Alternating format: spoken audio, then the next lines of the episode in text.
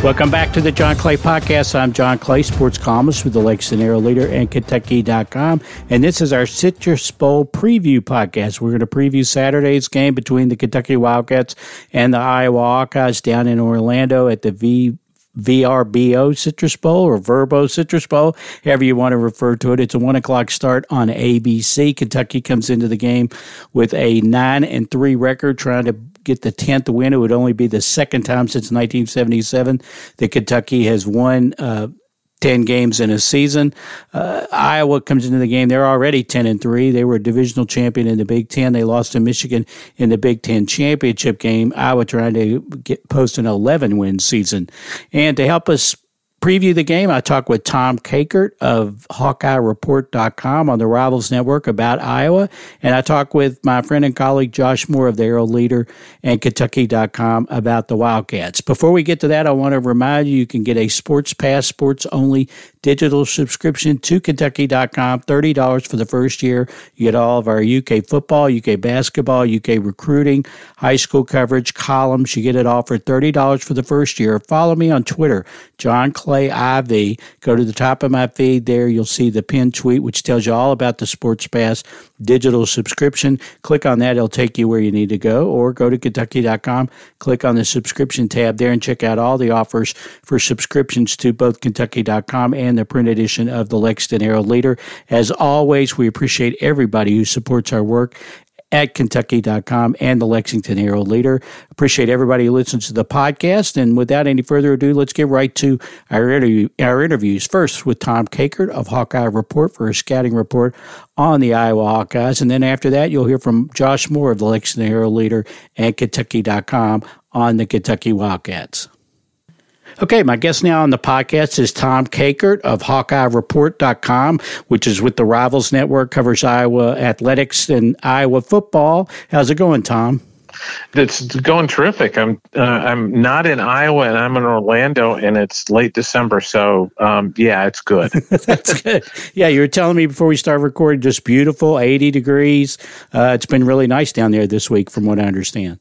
Yeah, we've had a lot of bowl trips to Florida, and this might be the warmest. Really? And so this one's the warmest. The coldest was Iowa played in the the 2009 10 I guess it was 2010 uh, Orange Bowl, and it was the coldest that Miami has ever been. I think. Oh, really? It was like it was like below freezing a couple nights down there. So it was just that was our luck that year. But this year they're they're doing us right with uh, with uh, Orlando in, in the 80s. Yeah, and you guys, uh, you had your bowl game canceled last year, right? So this, so yeah. this is even even more making it up, uh, making it up to you this year.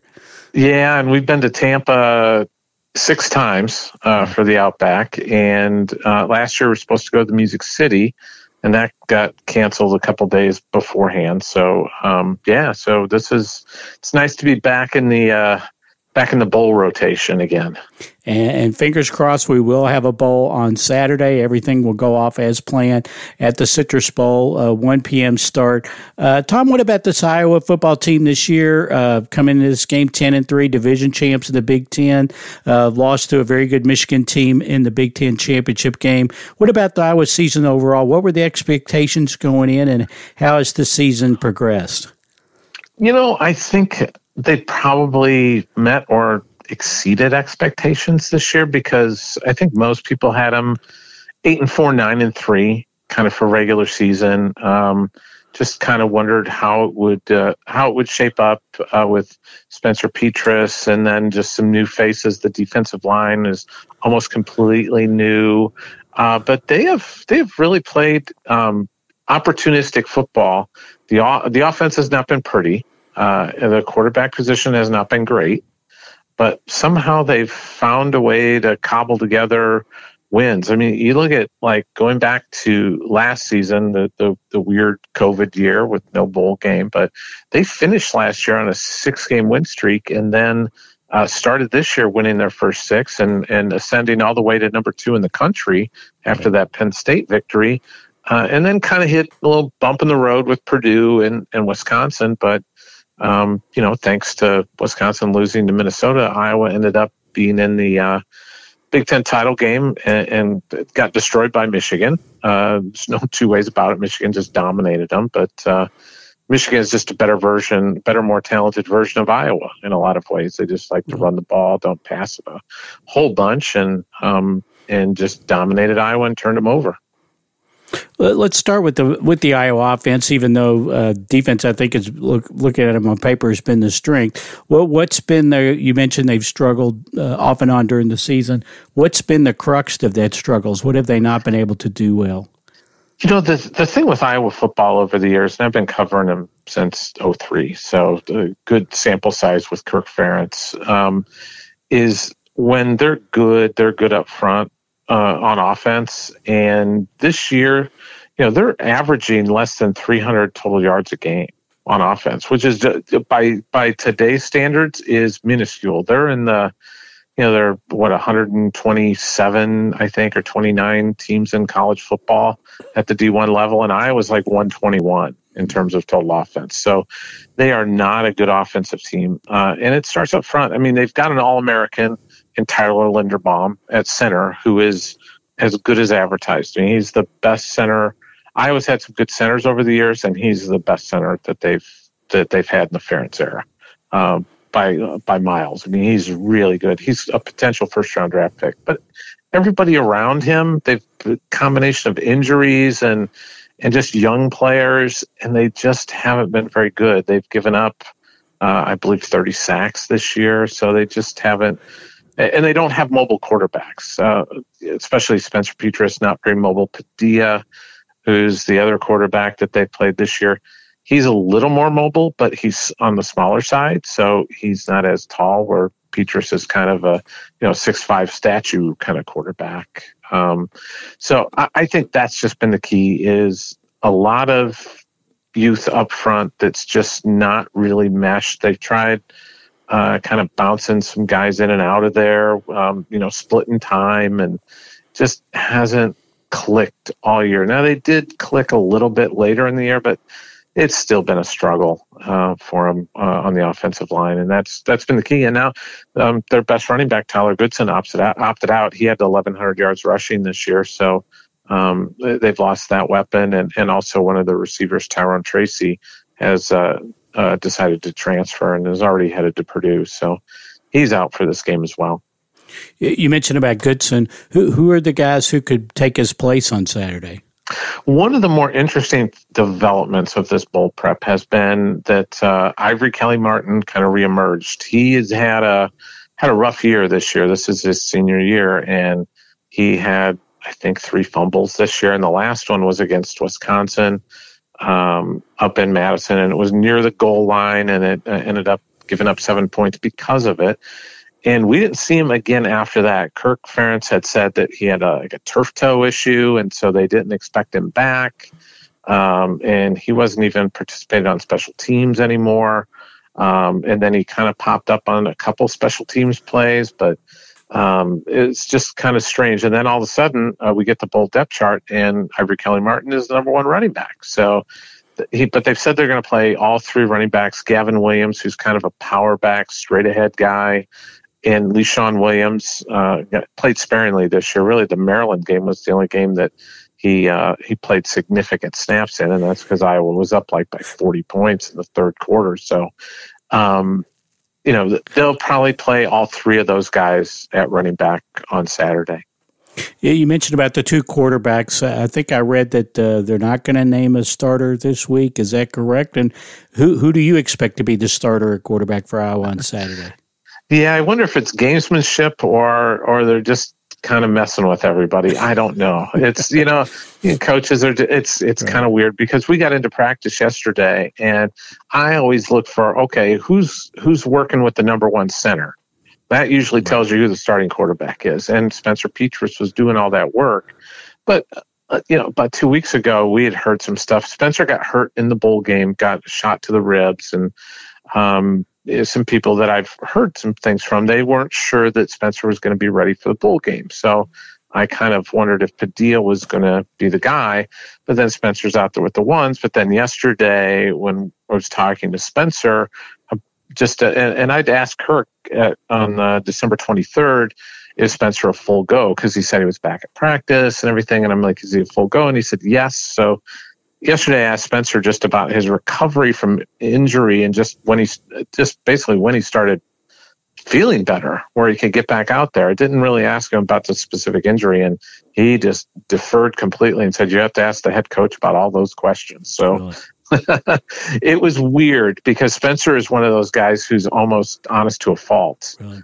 And to kind of do that, it made, as a reporter, it kind of makes your ears perk up a little bit and go, there's something more going on here. So I, I would think it's going to be Spencer, but it, you know, my spidey sense almost says that Padilla is going to be the starting quarterback.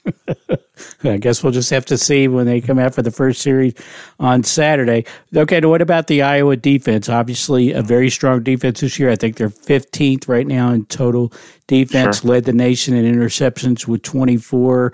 Uh, just talk a little bit about who are, who are some guys to watch on the Iowa defense.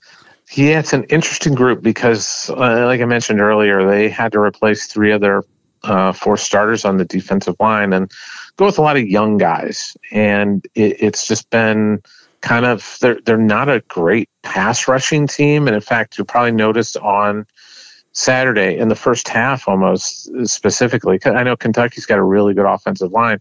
They're probably not going to get a lot of pressure on uh, Will Levis at all. I, I just, yeah, they just sort of kind of ease into ramping things up with more aggressive game planning, you know, blitzes, things like that, um, just kind of different looks.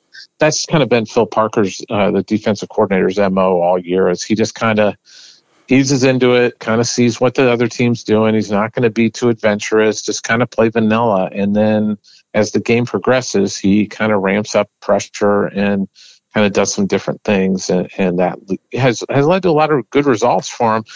Uh, one thing they will be missing is Matt Hankins, but he's been out for several weeks. He's one of their starting cornerbacks who had uh, four interceptions this year. He's he's out with uh, a hamstring that wasn't going to be healed in time, and he ended up having shoulder surgery too now. So to get ready for um, the NFL draft, so um, he's not going to participate. But they'll have everybody else um, back in the defensive backfield. They've just uh, the big thing with Iowa is they're an excellent assignment football team. They're just they're not going to give up big plays, and that's what they did against Michigan. They gave up big plays, and Phil Parker talks about this. Um, he's got this chart. Basically, he charts games. It's it's fascinating because he showed it to us one time. But basically, if they give up two or fewer explosive plays over like 20, 25 yards, that they're only going to give up about 14 points in a game, more than likely. But if they give up three or four more, uh, it goes up to 28. So there's just kind of this dividing point with this defense. And Michigan game, they gave up explosive plays and gave up over 40 points, and that's just how it worked. Um, as far as key guys, uh, Jack Campbell, middle linebacker, really good player. He's going to play on Sundays eventually. Um, he and uh, Seth Benson are pretty good duo. They run a kind of a, it's more of a uh, four two five with Dane Belton as kind of they call it a cash position. And Belton's got an NFL opportunity. He was a first team All Big Ten player this year. Um, really good kind of combo safety, uh, bigger bigger safety is basically what he is. Um, and also the other cornerback uh, was uh, that was uh, the defensive back of the year in the Big Ten, and that's Riley Moss, who and, and, I was surprised he got that award just because he missed like three games this year. Really? Um, he he had kind of injured his PCL, out for several weeks, uh, but he had five interceptions this year, so he was um, you know getting a lot of or four interceptions rather. Belton had five, uh, so those are kind of the two guys that are going to intercept the ball a lot. Uh, Kaevon Merriweather and Jack Koerner on the back end are um, you know just solid players. Uh, up front, I'd probably highlight uh, Zach Van Valkenburg. Uh, interesting story. A kid who's from uh, played D2 ball in Michigan and graduated in three years in uh, at, uh, a small D2 school in Michigan, and just uh, came to Iowa. They really liked him, and he's developed into. He's not, you know, I don't know if he'll play on Sundays, but he's just a really solid, hardworking player. And what about the kicking game? What has Iowa been like this year uh, as far as special teams in the kicking game goes? They probably got one of the better special teams units in the country, to be honest. Charlie Jones was the returner of the year in the Big Ten. Uh, he's really he doesn't look like much out there, and he doesn't look like he's got blazing speed. But I've never seen him get caught from behind, and he just kind of has that knack to find a little crease, and and he's uh, he's got the guts of a cat burglar back there. He just he's a daredevil, and he's a guy could be standing right in front of him. He's going to catch it and try and return it. And uh, and and he he's got good ball security. Their punter is a, a Australian guy named Tory Taylor, who's terrific uh, average. He's um, it's watching him kind of kick inside the the twenty. I think he's had over 30 punts this year that he's got inside the 20 it's like watching uh, it's like watching phil mickelson throw lob wedges up. Uh, it's just he just kind of gets him to check up uh, just really naturally. And then um, and then the place kicker caleb shudak was second team all big ten. Uh, really accurate kicker with uh, with length past 50 yards. I think had three 50 yard field goals this year. So wow. um, he's uh, he's got a big leg and he handles kickoffs too. So they're they're really good um, special teams and, and that's been probably last four or five years. They they um, moved one of their position coaches, LeVar Woods, a former Iowa player, into just special teams coordinator. And since then, they have really uh, elevated things, and, and, they'll run some trick plays too. So that might be something they roll out uh, in the last game of the year. And so, talking about guy, uh, the both sides of the ball and the kicking game and guys to watch, I guess it comes down to keys. What what are the keys you think for Iowa on Saturday to get that eleventh win? Be a very impressive season to go eleven and three. Yeah, it would be, um, and I think um, maybe the you know a couple of interesting things. It's you look at Kentucky and the fact that Levis and the offense has turned it over a lot. I mean, he's got 12 right. interceptions this year. Iowa's had all those interceptions. You, you think maybe there's an edge there for Iowa, uh, but uh, Iowa struggles sometimes against uh, mobile quarterbacks, and um, but they've you know they've seen Levis like last year. He played at Penn State and played against Iowa uh, up at up in Happy Valley, so they they kind of know him. I was talking to Jack Koerner about him today, and he just said he seems like he's really matured as a quarterback and a thrower now because when he was at Penn State, he was just like a runner. Right. Uh, so, um, interesting story too. Iowa was the first school to offer Will Levis a oh, scholarship. Really? Yeah, um, they had him into camp. Um, Coach O'Keefe kind of knew him a little bit from the Northeast, so um, he, they were the first school to to offer him. But then once Penn State offered, it was pretty much over uh, as far as the recruitment. But um, yeah, I think how they contain Levis and um, and they've had problems. Iowa's defense has had problems against receivers like Wan'Dale Robinson.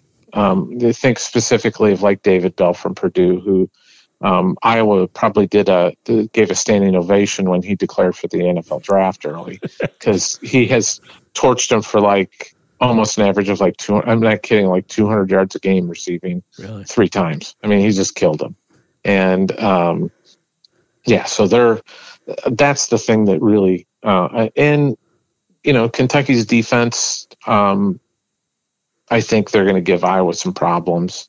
Uh, just trying to run the ball because I was just, you know, we were talking to um, uh, Coach White today at the at the press conference, um, and he, I go, when's the last time you saw uh, an offense like Iowa's, you know, where they're running fullbacks out there and everything? And he goes, uh, first and goal at the five. You know, it's just like, you know, you don't see, they don't see these kind of offenses in the SEC. And so he said it's kind of a, a little bit of an adjustment for a Kentucky team to, uh, to, to what Iowa does. But I, you know, I just, I think Kentucky's got a, an edge in this game um, just on a lot of fronts. Well, it'll be interesting to see how it plays out. I mean, to me, it's one of the more interesting matchups, really, in all the bowls, just because I think the teams are kind of similar in a lot of ways in what they want to do. Uh, yeah. And Mark Stoops with the Iowa connection and uh, his connection with Coach Ferentz, uh, I think it's going to be an, a very interesting game from a scheme standpoint and how it plays out on Saturday. Uh, Tom, tell tell my listeners how they can follow you online and how they can check out your coverage uh, before and during and after the game on Saturday.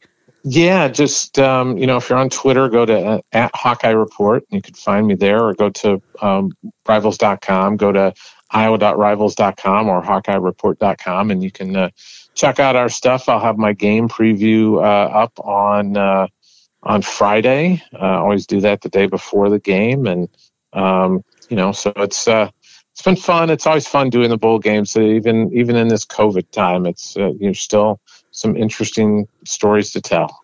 Oh, absolutely. Absolutely. Well, I'm looking forward to the game on Saturday. Looking forward to seeing you when I get down there to Orlando. And thanks so much for being on the podcast, Tom. We really appreciate it.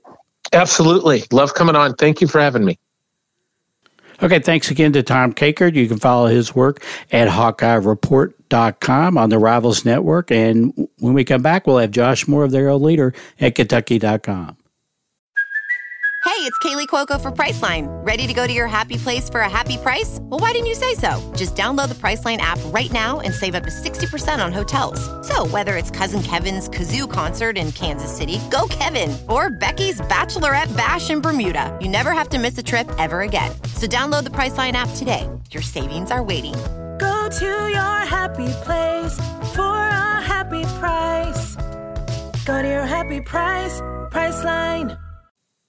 Okay, my guest now on the podcast is my friend and colleague, Josh Moore, covers UK football for the Lexington Herald Leader and Kentucky.com. How's it going, Josh? How was your holiday?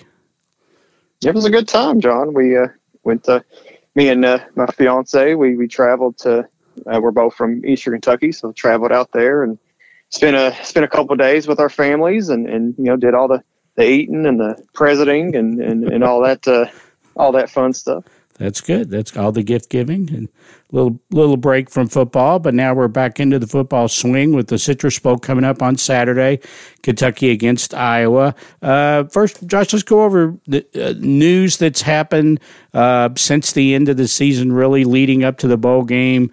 Uh, I guess we should start with the unfortunate news of a couple of players who are not going to be able to play uh, in the game on Saturday. Uh, just talk about that, and is there anybody else that we know who's not going to be available?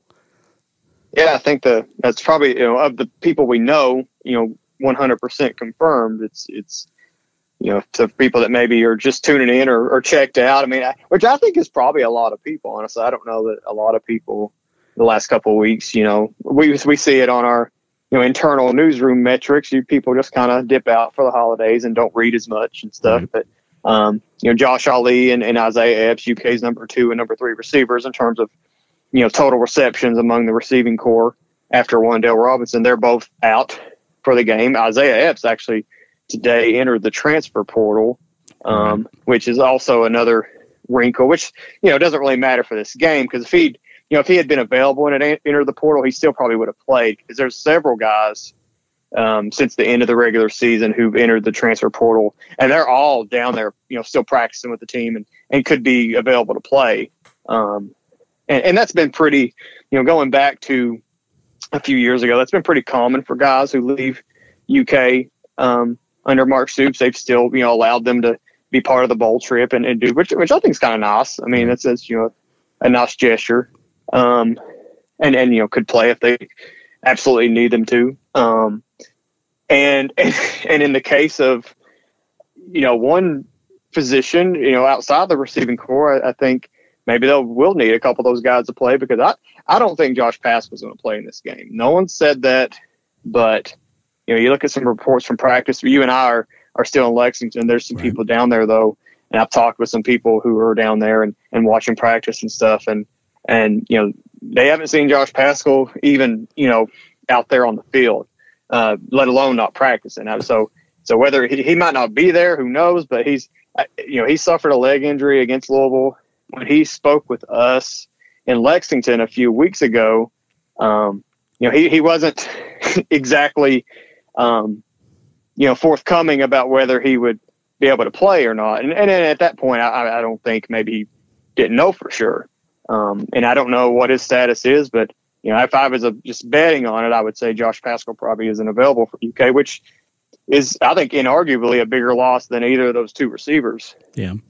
Yeah, could be very much so. Well, let's talk about the receivers. Who can step up? Who are you looking for? Who could step up in place of obviously Josh Ali, especially was a big part of the offense. He was the number two receiver behind Wan'Dale. Obviously, he didn't catch nearly as many passes as Wan'Dale, but he still, and he missed a couple of games during the year because of a knee injury.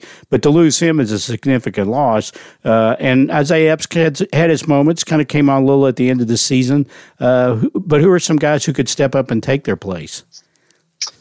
Yeah, yeah. Well, and especially Ali, you mentioned, you know, he's he's he's it's not like you know he played missed a couple games because of the a leg injury, and and he was you know about twenty percent of UK's catches this year were you know Josh Ali catching the ball. So it's not like he you lost some you know nobody. Right. Um, I think you know I think you know Demarcus Harris is listed as the starter opposite Wan'Dale.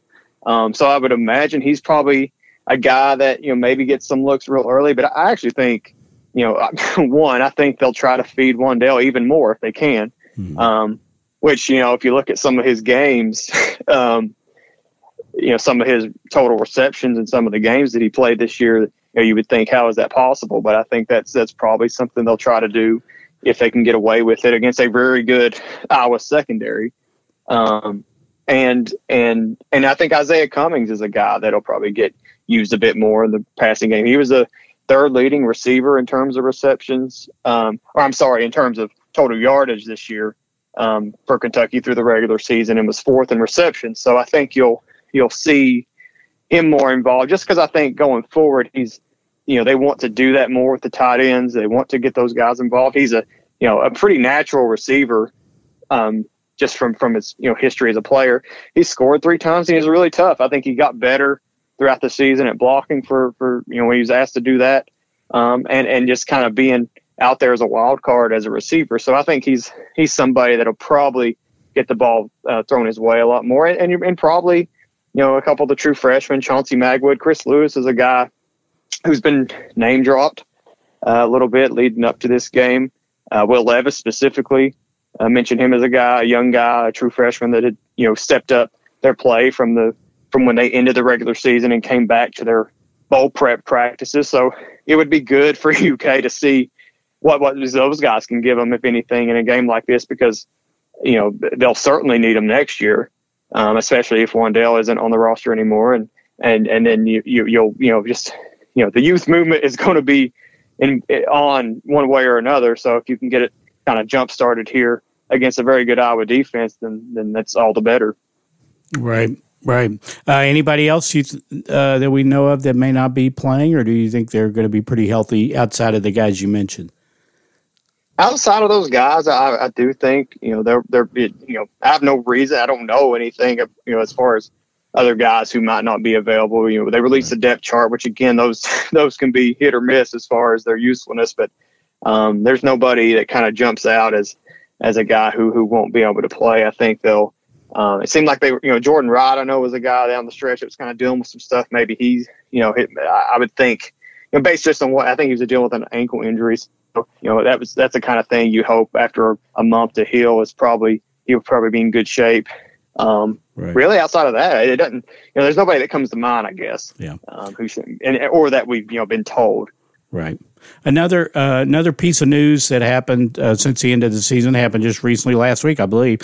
Uh, Will Levis uh, pretty much made it known that he is coming back next year. I don't know that that's a big surprise. Uh, I get you know he could have gone on and tried to you know and test his uh, test the NFL waters. But what do you think that means for Kentucky to get him back for next season? Well, it's it's it's great for Kentucky on several fronts. One, it, it gives you. Um, you know, if the NFL, when the NFL season ends, because I mean, at this point, you know that Liam Coen isn't taking any college jobs. Right. Um, but if the NFL were to come calling, you know, it'd have to be a pretty good job offer to, to leave, you know, a, a, what you, you know, going into next season looks like a really attractive situation to, to have a second year with a quarterback who you really, who, who, who was a situational quarterback at Penn State and you, you know, turned him into probably one of the top three you know, could be one of the top three quarterbacks in the SEC next year. Right. Um, and, and, a guy that, you know, is, I think got better over the end of the season. If you look at, you know, some of just when you look at the interceptions and some of the decision making down the stretch, you know, his, he had 12 over the course of the year, uh, which averaged out when you look at to his, his attempts was about one every 27 attempts. But over the last four games, that shot up to one over every 40 attempts, which that's a, that's a pretty good improvement um, when you when you look at it that way. So I think if you if you get you know that kind of play out of a guy like that next season, you're talking. I mean, you're really talking about a, a, a really could be a really good um, offensive situation for Kentucky next year, especially you know if you get what you can out of some of the um, young wide receivers, Tayvion Robinson, who's a guy they signed uh, from the transfer portal out of Virginia Tech, and I mean, especially if Wan'Dale was to come back, I mean that's a big if, but I mean that obviously takes you to a whole nother level. So I think it's great for Kentucky, and it's also it's just nice, you know, it's nice to go into a season. It's at least as a I can speak in it from a media perspective. It's nice going into a season knowing there won't be a quarterback controversy or or any or a quarterback uh, you know battle or anything, just because it it kind of gives you a better sense of what the team might look like, and that's been the case frequently um, under Stoops. You kind of know you, you knew Terry Wilson was the guy, and, and and you know Stephen Johnson was the guy after that first year, but but you you know you, you Levis is different in the sense that you've seen this whole new offense um, installed, and yeah, there's been it's been a you know it's kind of up and down at times, but I think overall it's been really. I mean, you you can't really be angry as a Kentucky fan about what this or about how this offense has looked, and I think you know in theory you would think a year two it would it should only look better. Right, right. Uh, th- one of the big things going into any bowl game, I think, is you know which team is motivated to play uh, in the bowl game. Not all teams are motivated, depending on what bowl game they're playing and the opponent. Uh, do you think Kentucky is motivated for this game, or what are the reasons why Kentucky should be motivated for this game on Saturday, uh, playing Iowa in the Citrus Bowl? I think Kentucky is is going to be incredibly motivated. Just you know from a you know standpoint one, they've not had anybody opt out, right? Which is significant just from a sense of you know if guys aren't opting out, that's as, as strong a sign anymore as as wanting to play as any because you see a lot of, I mean, I mean what Ohio State's and Penn State, some of these major name programs have had some pretty marquee guys decide in just a few days before the bowl game to, to, to kind of jump away from it. And and you, you and, and and and Iowa too. Their their leading rusher um, isn't playing in this game, so right. I think that that right. And and so that that's part of it. I think you know I think it starts kind of with Stoops. I think he's a um, there's probably a little bit of wanting to you know wanting to beat. Uh, the, the head coach's old school, uh, maybe a little bit kind of trickles down a little bit. I'm sure there's I'm sure there's been he joked along you know a few weeks ago about showing showing the guys tape from his playing days at Iowa, and right. so they could you know get a good laugh out of it. I think is what he said. So right. I think uh, I think there's certainly an element of that to it, and and I think you know just for Kentucky as a whole, I still think there's this sense, even though they've are I mean, they've clearly um, leapfrogged as a program from from where they were before Stoops got here, but there's still this um, element of of you know Kentucky not being valued as a as a, re- a, legitimate improving football program from a you know whether that's true or not I think they possess that kind of mentality within the within the uh, within the building you know like I think there's right. you know just a sense of that um, and whether that's true or not it doesn't really have to be true if you if, as long as you feel like it's true right you know right. so um, I think that that's the biggest thing is you know it's a it's a chance to get a win against a top 15 team you know, have 10 wins for what is it, the fourth time and, and ever or fourth or fifth time ever in program history. So right. uh, there's a lot to, there's a lot on the table for Kentucky and, and similarly for Iowa. I mean, it's for them. I was reading earlier that this is, if they were to win it, they'd have 11 wins and that would be just the fourth time they've done that. Um, fourth or fifth time they've done that. And, and they're, you know, they're sort of in the same boat as Kentucky, maybe a little, you know, they've, they've been doing this longer. This, you know, playing in January bowl games and and kind of um, rising up the ranks, but they really are kind of to the Big Ten what Kentucky is trying to be, um, and is sort of starting to be to the SEC, which is a really good team. That consistently, you kind of know what you're going to get from them, but maybe not so good that they can contend uh, really for a national championship. They obviously got really close this year, um, closer than they've been but um, you know, I think that's that's you know both sides, you know, other than you know Goodson, um, will be will really I think want to win this game. Right. Okay, for Kentucky to win the game, what do they need to do? What are the keys you think for Kentucky on Saturday? The biggest thing, I mean, it's a big task, you know, is is not to turn the ball over. Right. Um, and Iowa, you know, a lot of people, if you follow the lead up to this game at all, it's hard to not know that Iowa led the country in interceptions this year, and in Kentucky, you know, their turnover margin looks really bad because they have basically not created any this year uh, effectively. But but you know it's not, they're not necessarily turnover prone, although it felt like it at times. You know, early in the year, but you know they're certainly you know you got to be careful, and they're going to have to. Um, you know they're going to have to throw against this secondary because Iowa's I was you know one of the best rushing defenses in the country. And, and it's not you know they're not going to just you know give give you yards you know unless the offensive line just has you know an incredible day and maybe it does i think that's just something you're going to have to you know take advantage of some of those opportunities that that, that you have and and try to um, try to get a few explosive plays out of the passing game and, and that's something they can do that's something i think kentucky certainly can achieve but you know on in those same situations the Iowa's secondary can also capitalize. Um, so it's just going to be about who kind of steps up. And and when you have a lot of receivers that maybe haven't been asked to do anything um, in big moments, um, especially in the college ranks, that's you know that's certainly kind of dicey. Um, but but we'll see. I think you know I think Kentucky's pretty well equipped, um, and I think they'll, you know, I think the other thing is is taking care of the ball um, beyond the this passing game just kind of you know, I think this game could end up coming down. You know, we, we've seen some instances where the time of possession didn't really matter. um, no. You know, the Tennessee game comes to mind. But I think this is a game where the time of possession is really going to, you know, you can probably look at the time of possession at the end of this one and see who won the game. Um, you know, because both teams are going to want to try to gut it out if they can. Uh, Iowa, you know, sort of renowned for their punting game.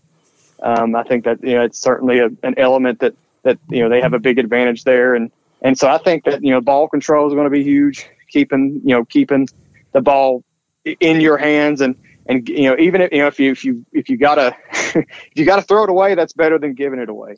So um, that's certainly going to have to be the mindset going in, and and I think you know jumping on them early will be big. I, you know if you can kind of you know because they're coming off. I mean they're coming off their worst loss of the year. Right. Um, 42 and, to 3 to you, Michigan in the Big 10 championship game, yes.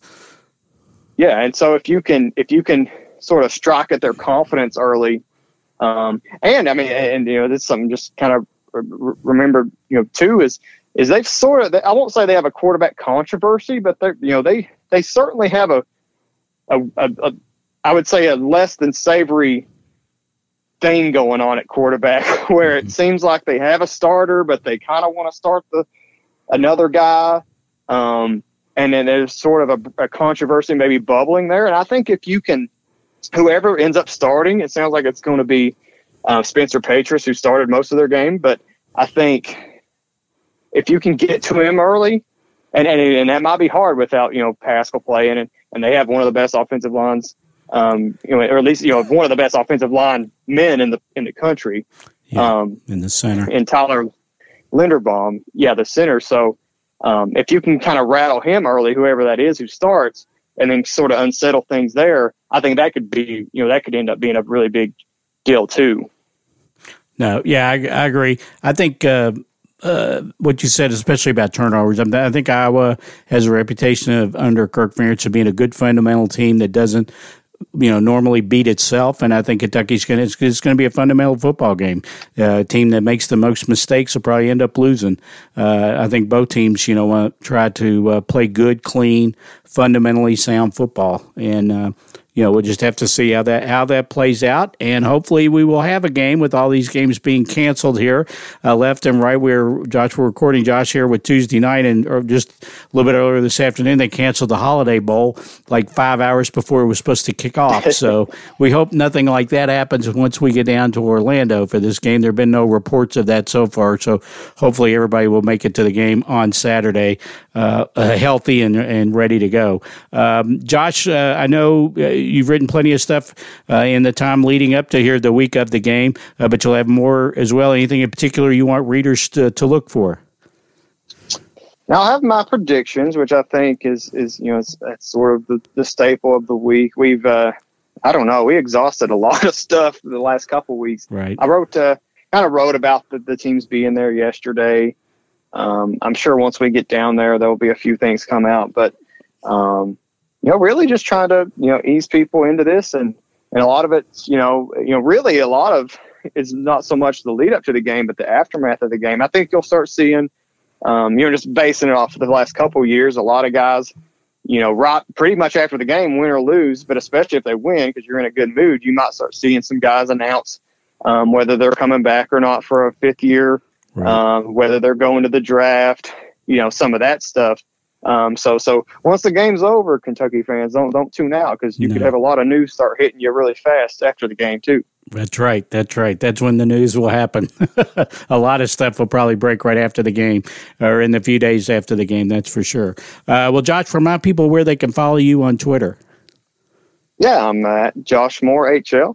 Uh, mostly, uh, you know, at this point, tweeting about the other bowl games. Let's see as we're watching this. Uh, Air Force is is is kind of taking it to Louisville with their passing game of all things. But, yeah, um, yeah, they're in the uh, Armed yeah, Forces yeah, so, Bowl. Yeah, so uh, so yeah, be sure. Okay, yeah, follow Josh on Twitter at Josh Moore HL. Be sure to check out all of his coverage. Uh, go back and read what he's been writing leading up to this week and into the game on Saturday at, Kentucky.com and in the print edition of the Herald Leader. And Josh, as always, thanks for being on the podcast, and look forward to seeing you down in Orlando. Yeah, it's going to be blast. It's been uh, unseasonably warm here, but uh, I, I still look forward to the uh, 80 degrees down in Florida. Yeah, there you go. Yeah, there's a difference probably between warmth in Kentucky and warmth in Florida. So we'll get to experience that. Thanks again, Josh. Thanks, John. Okay, that'll do it for this edition of the John Clay Podcast, the Citrus Bowl preview edition of the John Clay Podcast.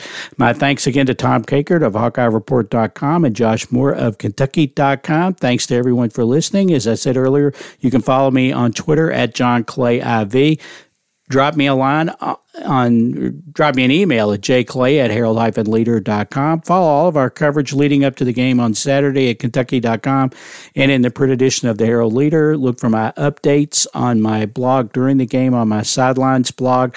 Look for my takeaways after the game. Look for mark's stories five things to know from the game uh, and columns and all of our coverage. Follow josh on twitter at josh moore hl follow mark on twitter at mark c story uh, looking forward to an interesting and exciting game on Saturday. Once again, it's a one o'clock start on ABC between Kentucky and Iowa. It should be a uh, should be a really interesting matchup on Saturday. Really looking forward to it. Thanks again for listening to the podcast. Thanks again to Tom Kakert and Josh Moore, and we'll be catching you next time on the John Clay Podcast.